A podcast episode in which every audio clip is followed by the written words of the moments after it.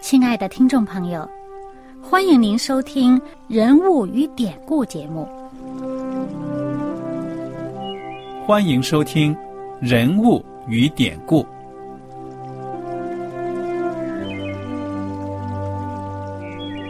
听众朋友们，当你读圣经的时候，不知道有没有过这样的想法：生活在几千年前的圣经人物，与我们这生活在二十一世纪的人有什么相关吗？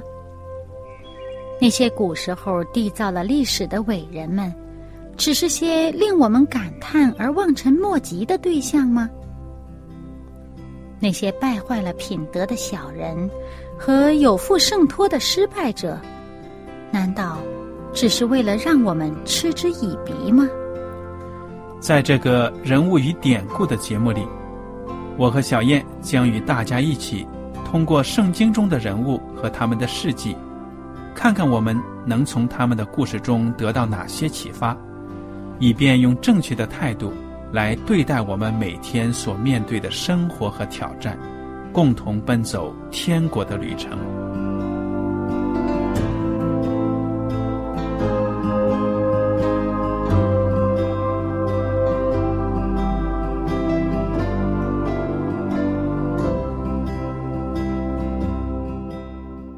听众朋友们，你们好，我是艾德，我是小燕，大家好，很高兴又能跟您坐在一起来研究圣经当中的人物与典故。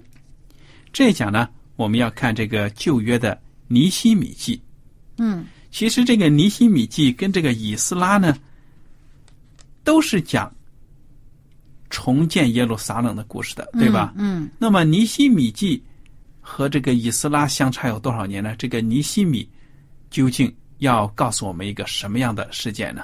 嗯，这个他们之间呢相差十三年。嗯哼，那以斯拉呢，他的他是带领第二批呃被掳以后的这个呃百姓呢归回耶路撒冷的。嗯啊，那么在以斯拉的时候呢，呃，他们重新兼顾在当地的那些呃以色列人他们这个灵性方面的这个重建啊。那么在这个尼希米的时候呢，就是呃，又过了十三年。嗯，因为以斯拉他是在亚达薛西王第七年，那么这个尼希米记呢，一开始我们就看到呢是亚达薛西王的第二十年。嗯，那么这个尼希米整本书呢，这个尼希米记就是以第一人称来叙述的，说明是很可能就是他本人写的了。嗯。那么请您给我们讲讲这个故事的起始一直结束吧。嗯，我们知道呢，在尼希米之前已经有两批人呢呃回归耶路撒冷。嗯，第一批呢呃就是正如呃以斯拉记一开始所记的，是在嗯、呃、公元前五百三十八年回去的，由所罗巴伯带带着回去的。那么他们这一批人回去的时候呢，呃，呃，一直到公元前五百一十六年呢，他们建成了这个圣殿，完工了。嗯哼。啊，那么之后呢，嗯、呃，在这个公元前啊四百五十八年呢，也就是呃离第一批回去的那些人相隔了八十年的时候呢，就是以斯拉带着第二批人回去。嗯，那么这一批人呢，他们回去以后呢，呃，到了这个尼希米的时候呢。这个，呃，那些人在耶路撒冷的生活呢，并不是很好。嗯哼，嗯，就已经回去那些人，虽然他们的呃圣殿建起来了，但是呢，呃，整个城市还没有得到重建，啊、呃，城墙呢仍然是毁坏的。那么，所以在古代那个时候，没有城墙的城市就是不设防了。对呀、啊，那四周围谁骚扰你呀、啊、折腾你都可以常受欺负。对呀、啊。虽然在以斯拉回去的时候，他带着亚达薛西王的这个指令，呃，让他们有这个呃司法的权利呀、啊，也嗯有很多的这个呃权利给他们，但是呢，他们真的是也是处在一个很不好的境地，因为呢，他们没有自己的这个城市，就是建好了的这个呃耶路撒冷城和这个城墙的保护啊。那么到了尼希米的时候呢，我们看到呢，圣经一开始就说亚达薛西王二十年的时候，这个尼希米呢在这个书山城的这个宫里边，他就听到一些呃乡亲呢回来呃讲述呃已经就是回到耶路撒冷的那些呃犹大人的这些生活的状态，嗯，他就是非常的难过，因为他们形容说那些被掳归回剩下的人在犹大省遭大难，受凌辱，并且耶路撒冷的城墙拆毁，城门被火焚烧。哇，这个城呢完全是破败不堪啊，而且百姓呢受欺负。嗯，那么尼希米就非常的难过，他就是哭泣悲哀好多天，在上帝面前禁食祈祷。嗯哼，那么祈祷的这个内容呢，嗯、呃，艾德给我们谈一谈。这个祈祷的内容啊，从这个第五节开始，一直到这十一节结束，大致呢也分成这几部分。首先呢，就是赞美上帝，对不对啊？嗯，把上帝当得的荣耀归给他，耶和华天上的上帝，大而可畏的上帝啊！你向爱你、守你诫命的人守约施慈爱，这就是抓住上帝应许的手，对不对啊？嗯，说上帝啊，你是慈爱的，你是守信的。嗯，然后呢，就是替自己的百姓，包括自己在内呢，作为上帝的子民的一个整体，向上帝认罪。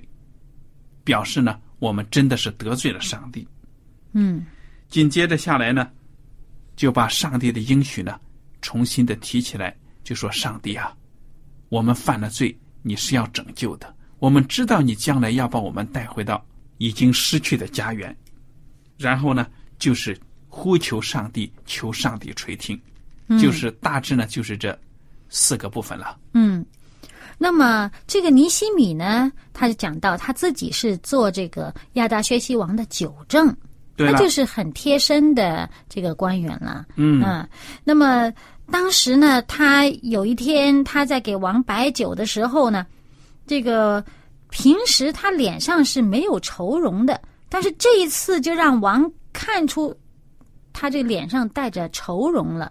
对呀，啊，你去伺候王必须是带着笑容，你心情那样子，如果脸上很不高兴啊，有什么心事，那王心里很烦呢，啊。哎，偏偏这个王呢，他没有发脾气，啊，反而关心的问他什么事啊？哎，结果他这一问呢，反倒让尼希米就是吓了一跳，他害怕了，嗯，因为呢，你在王面前面带愁容，这个事情可大可小吧？欺君之罪。嗯哼，那么结果呢，他就直说，既然王问他，关切的问他，他就直说了，他说呃我的这个家乡啊，也被火焚，城门都被火焚烧了，那我怎么会这个脸上没有愁容呢？那么这时王马上就问他，嗯，你想要求什么？哎，我们看到尼希米他这圣经上说啊，第二章第四节说他于是我默祷天上的上帝，他祈求上帝赐他，让他知道该说什么，要求什么。嗯，那么接着呢，他就啊，呃、讲到呢他要求的，那么就是他希望呢要回去重建这个城墙。嗯，那么王听了以后问了他，你呃，那你要去多久啊？等等等等。哎，他说了以后呢，这个王很高兴，就答应了。哎。这个尼希米呢，就继续在求王，那你求你不但赐我诏书，让我可以顺利到达这个犹大，而且呢，也求你呢赐我诏书呢，让我可以得到这个建材，哈，建筑材料。嗯，王都答应了，啊，这是因为什么呢？我们看到尼希米在第八节的最后说呢，因我上帝施恩的手帮助我。对啊，上帝的灵打动了这皇帝的心了。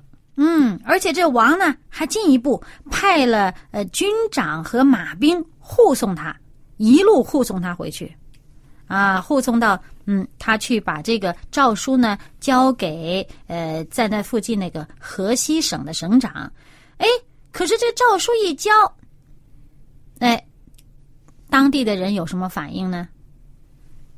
这里面讲到两个人，这两个人名在整个尼希米记里边一直从头到尾都没起好作用。这一个呢叫做荷伦人，呃，叫做参巴拉的，嗯哼，呃，另外一个呢是亚门人，叫做多比亚的，嗯，这俩人一听说有人来为以色列人求好处，他就很恼怒啊，嗯，哎、呃，那时候就开始计划着要要要搞破坏了。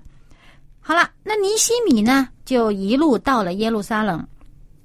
他到那儿呢，一开始待了三天，他没有接触其他的当地的人，他就半夜里边自己一个人起来就去勘察地形去了，他就去考察去看这个呃城的个破坏的程度到什么样的地步。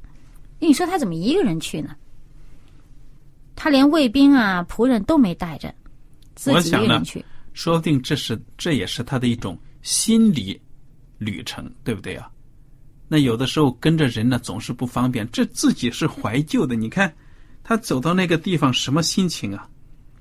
其实啊，他应该这个年岁也不是非常的大，不是很老的。嗯哼，他照理说他是应该在被掳之地生的，他就是没见过耶路撒冷原来的样子。嗯嗯，但是他看到这个城啊破败的这个情况，你看他走到一些地方哈，连他所骑的这个牲畜都过不去，他就半夜里边自己沿着这个溪自己走过去查看，然后后来回来，然后他整个查看的这个过程呢，从始至终没有告诉当地的人，也没告诉当地百姓当中的什么祭司啊那些官长都没有说。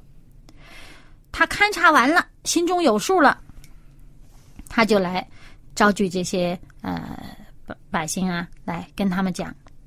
到十七节，我们看到他说：“他说我们所遭的难，耶路撒冷怎样荒凉，城门被火焚烧，你们都看见了。来吧，我们重建耶路撒冷的城墙，免得再受欺凌啊、呃，免得再受凌辱。”嗯，哈。结果呢，他除了讲这番激励的话，他也讲上帝如何施恩帮助他，而且呢以及亚达薛西王对他说了些什么。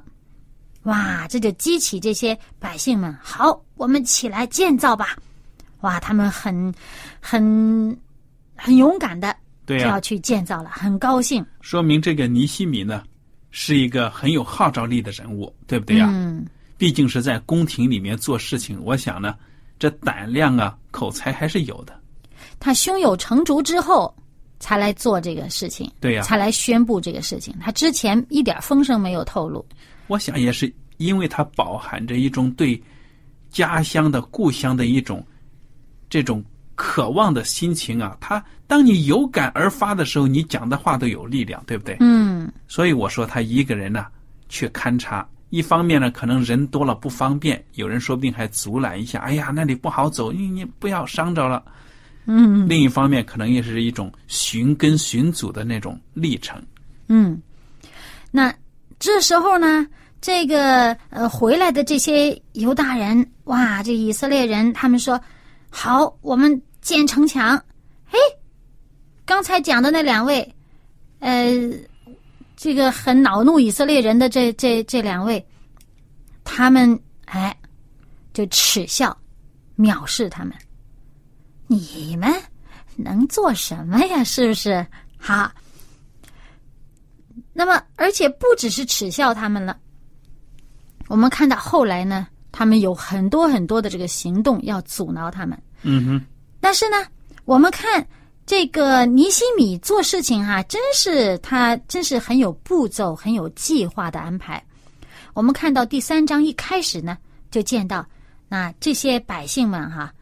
首先大祭司先带着他的这个弟兄们，大家都起来去建这个城墙。嗯，哎，然后呢我们看整个这个第三章啊，呃还有呃整个第三章的这个技术，我们就会发现呢，尼希米他安排的很有意思的，大家都是建造呢这个城墙离自己家不远的那一段，哎，在自己家对面那一段，嗯哼，哎，方便照顾吧，也离得近哈、啊嗯，大家都建这一段一段的，你就变成这城墙好像分几节同时在建，就不是大家堆在一起去建啊，是同时呃遍地开花，所以这就叫众志成城。哎，这一起去建，哎，他们这么样一建的话，这个敌对的人，哎呦，这心里边就很恼恨，因为他们这样建的话，看着同时间就开始这个城墙就开始就从地上就开始往上冒啊。那这些敌人就很恼恨，那除了这个挖苦啊、讽刺啊，而且呢，到这个城墙差不多呃盖到有这么呃一半高的时候呢，这些城墙啊连在一块儿了，大家各自建的这一段呢都可以连起来了，因为百姓很专心的做工。那个这个敌对的人就急了。我们看第四章第七节说，参巴拉、多比亚。啊，阿拉伯人、亚门人、亚什突人听见修建耶路撒冷城墙，着手进行堵塞破口的地方，就甚是发怒。他们就大家同谋要来攻击耶路撒冷，使城内扰乱。嗯哼，在这里我们就见到这个呃尼西米啊啊祷告。哎，在整个尼西米记啊十三章里面呢，随处见到。有什么事后面就有一段他的祷告，有什么事后面又有一段祷告，他一直祷告贯穿在整卷书里面，说明尼西米是一个祷告的勇士，对不对呀、啊？嗯，凡事呢都信靠上帝，所以我觉得呢他真的是配做一个领袖人物。嗯，那么我们就看到呢这个城墙在建造的时候敌人就来扰乱了，那么这样呢就要派派人去看守，那么昼夜防备。呃可是另外一方面呢，百姓当中也有人抱怨，说什么呢？说哎呀，这个这个还有很多灰土要抬，但是抬的人都没有力气了，呃我们怎么能建墙呢？这百姓当中也有一些抱怨的人。那敌人呢又怎么样呢？敌人呢就合计着说，趁他们不知不觉的时候，我们混到他们中间去杀他们啊，让工作就可以停顿。哎，这个敌人也有诡计，就是想要千方百计想要阻止他们这个城墙的建造的这工程。嗯哼。那么，于是就是住的位置就靠近敌人的那些地方呢，各处都有人到尼西米这边来求救。说哎呀，你们快到我这边来。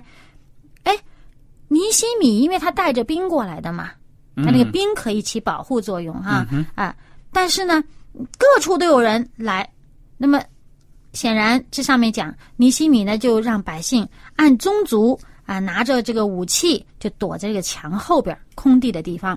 那尼西米去查看了以后呢，就对呃，这个呃，官长啊，这个贵胄啊，还有各方面的这些人呢，就说不要怕他们，我们要纪念主是大而可畏的，你们要为弟兄、儿女、妻子、家产征战。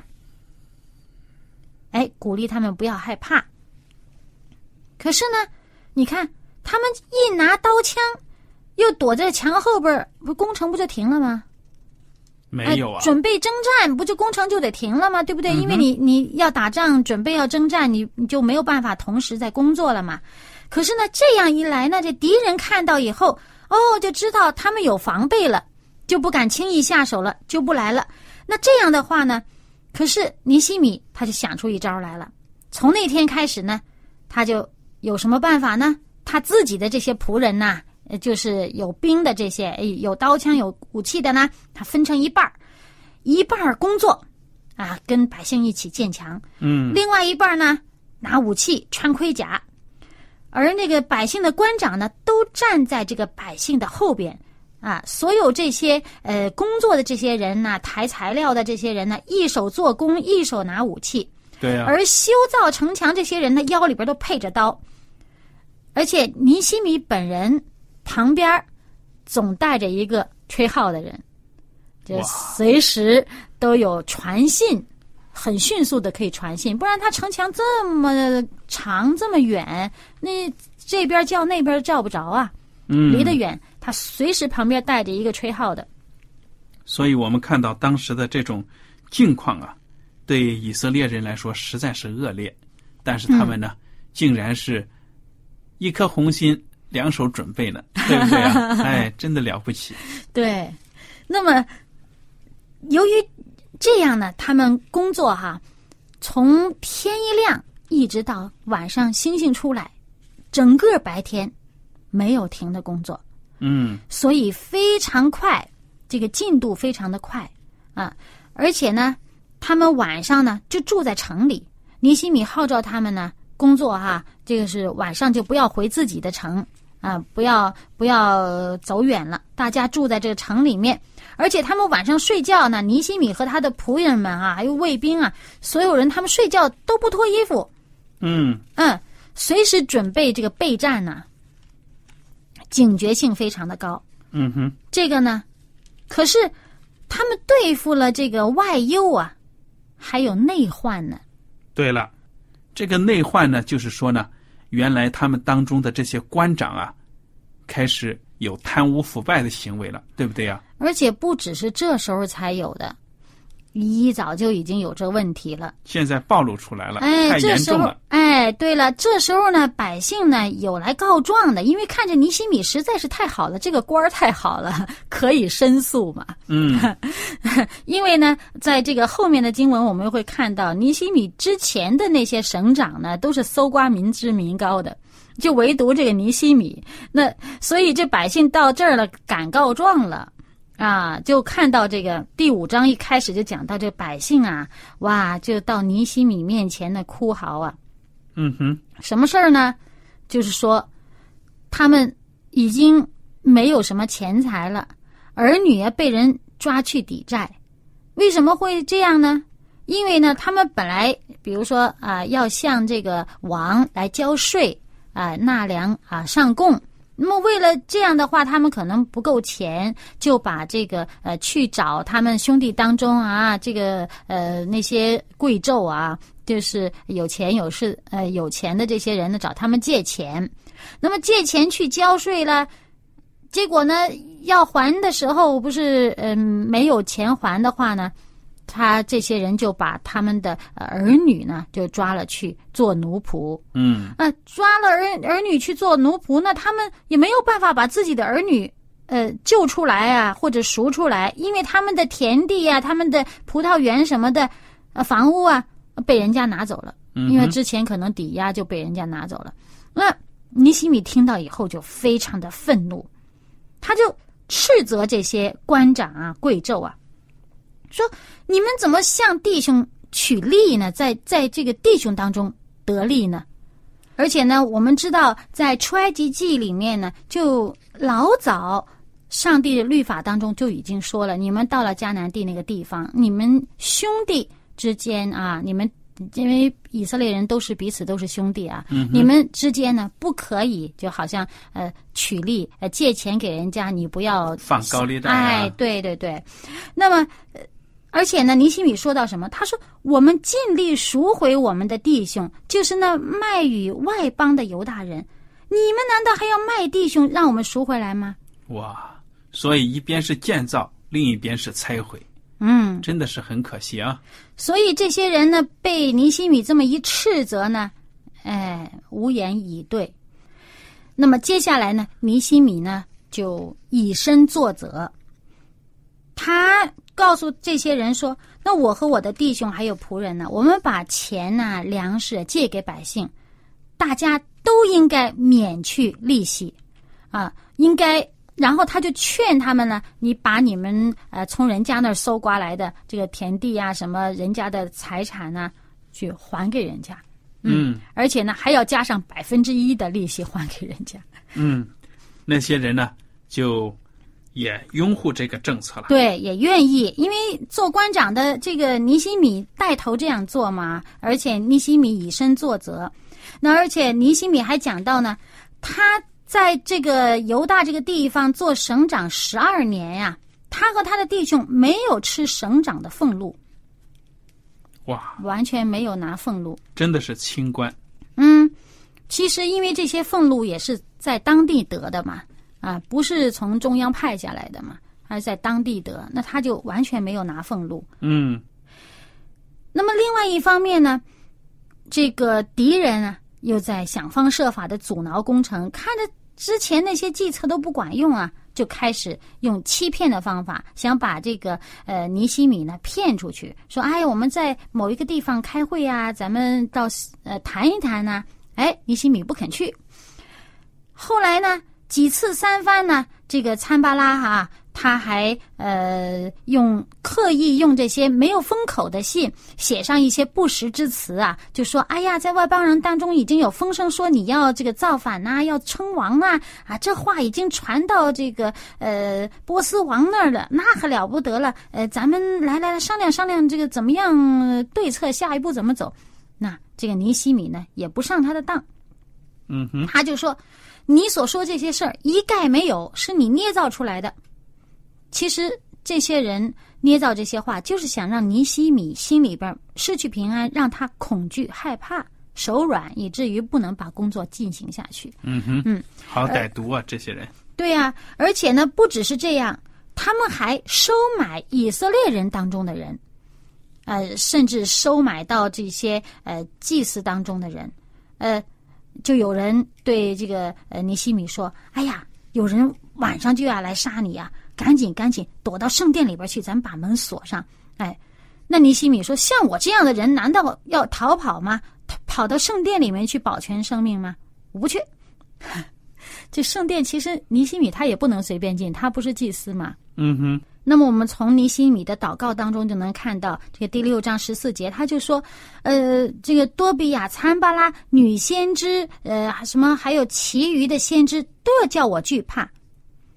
但是呢，尼西米有上帝坚固他的信心，不轻易相信那些人所说的这个假预言。哎，除此之外呢，还有一些人在整个的工程进行当中呢，就替这个多比亚，就是亚门人多比亚说好话。一直有人写信来说啊，说他怎么怎么呃怎么怎么样好啊，有什么善行啊啊。他这个尼西米讲到第六章十八节讲到，在犹大有许多人与多比亚结盟。哇，这不好对付啊！嗯、这等于说是内外勾结的，做这个坏的这个勾当。而多比亚本人呢，也多次写信，呃，要要想使这个尼西米惧怕，这恐吓、啊、各方面的。嗯哼。可是，在这种情况下，上帝的手仍然看顾他们，仅仅用了五十二天。就把整个这个耶路撒冷城墙完工了。哇，你看这短短的五十二天发生了多少事情啊！嗯，但是感谢主呢，他们凭着祷告、信心，还有苦干呢，终于把这城墙修起来了。这是上帝的恩典帮助啊！五十二天，对了，不是神迹吗？嗯，对呀、啊。那当然了，还有很多工程要做呢。至于以后的故事呢，我们下一次呢接着来学习。您听了今天的节目有什么问题和想法，我们都欢迎您写信来。好了，艾德和小燕呢，感谢您今天的收听，愿上帝赐福你们，我们下次节目再会。再会。喜欢今天的节目吗？若是您错过了精彩的部分，想再听一次，可以在网上重温。我们的网址是 xiwangradio。希望 Radio 或是找旺福村也可以找到，记得把好东西介绍给您的朋友，与他一起收听。